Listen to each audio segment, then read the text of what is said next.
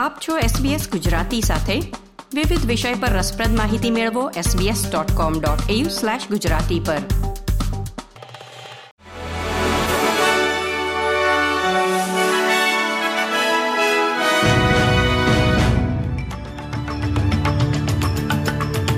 નમસ્કાર. બાવીસમી નવેમ્બર બે હજાર ત્રેવીસના મુખ્ય સમાચાર આપ સાંભળી રહ્યા છો. વત્સલ પટેલ પાસેથી એસબીએસ ગુજરાતી પર. ન્યૂ સાઉથ વેલ્સના પ્રીમિયર ક્રિસ મિન્સે સમગ્ર રાજ્યમાં પેલેસ્ટાઇન તરફી સંખ્યાબંધ વિરોધ પ્રદર્શનો દરમિયાન વ્યવસ્થા જાળવવામાં રાજ્યની પોલીસની કામગીરીની પ્રશંસા કરી છે. તેમણે પોર્ટ બોટની ખાતે મંગળવારે રાત્રે બનેલી ઘટનાઓની પણ નિંદા કરી હતી. ઇઝરાયેલી શિપિંગ લાઇન સામેના વિરોધ પ્રદર્શન દરમિયાન ટ્રેડ યુનિયનોના સેંકડો પેલેસ્ટાઇન સમર્થકોની પોલીસ સાથે અથડામણ થઈ હતી અને આ અનઅધિકૃત રેલીમાં ત્રેવીસ લોકોની ધરપકડ કરવામાં આવી છે. વિદેશ પ્રધાન પેની વોંગે જણાવ્યું છે કે કેન્દ્રીય સરકાર ભારત સાથે આર્થિક અને વ્યૂહાત્મક સંબંધોને વેગ આપવા માટે કટિબદ્ધ છે. તેમના ટોચના રાજદ્વારીઓએ ચીન તથા પ્રાદેશિક સુરક્ષા અને ઇઝરાયલ હમાસ યુદ્ધ અંગે ચિંતાઓ વ્યક્ત કરી છે.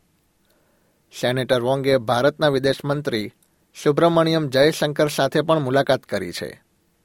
અને તેમણે ઇન્ડો પેસિફિક ક્ષેત્ર બંને દેશો માટે મુખ્ય પ્રાથમિકતા હોવાનું જણાવ્યું છે.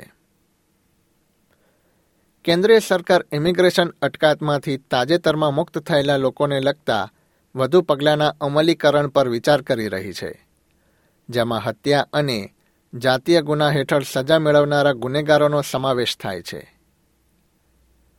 ઓસ્ટ્રેલિયામાં કોવિડ નાઇન્ટીનના કેસનો નવો પ્રકાર જોવા મળી રહ્યો છે. અને નિષ્ણાતોએ લોકોને સતર્ક રહેવા તથા રજાઓની નજીક રસી લેવાની સલાહ આપી છે.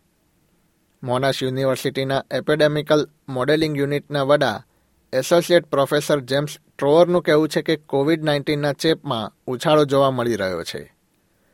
પ્રોફેસર ટ્રોવરે જણાવ્યું હતું કે રસીકરણ એ ખૂબ જ ચેપી રોગ સામેનો સૌથી મહત્વપૂર્ણ બચાવ છે.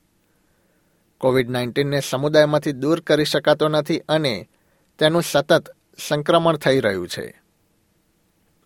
વિદેશના સમાચારોમાં, ઇઝરાયેલના વડાપ્રધાન બેન્જામિન નેતન્યાહુએ જણાવ્યું છે કે આતંકવાદી જૂથ સાથે કામચલાઉ યુદ્ધ વિરામ હોવા છતાં પણ ઇઝરાયેલ હમાસ સામે પોતાનું યુદ્ધ ચાલુ રાખશે. યુદ્ધ વિરામની દરખાસ્ત માટે અપેક્ષિત કેબિનેટના મત પૂર્વે તેમણે આ નિવેદન આપ્યું હતું. આ ઉપરાંત તેમણે આ મામલામાં ભાગ ભજવવા બદલ અમેરિકાના રાષ્ટ્રપતિ જોઈ બાઇડનનો આભાર પણ માન્યો હતો. રમતના સમાચારોમાં, ભારતમાં ક્રિકેટ વર્લ્ડ કપ જીત્યા બાદ ઓસ્ટ્રેલિયાના કેપ્ટન પેટ કમિન્સ અને અન્ય ખેલાડીઓ ઓસ્ટ્રેલિયા પરત આવ્યા છે. અને પેટ કમિન્સે લાંબા સમય સુધી આ વિજય યાદ રહેશે તેમ જણાવ્યું હતું. ઉલ્લેખનીય છે કે ટીમના સાત સભ્યો આગામી ટી ટ્વેન્ટી શ્રેણી રમવા માટે ભારતમાં જ રોકાઈ ગયા છે જ્યારે ટીમના બાકી ખેલાડીઓ આગામી શ્રેણીઓની તૈયારી કરવા માટે દેશમાં પરત ફર્યા હતા. એસબીએસ ગુજરાતી પર આ હતા બુધવાર બાવીસમી નવેમ્બર બે હજાર ત્રેવીસના મુખ્ય સમાચાર.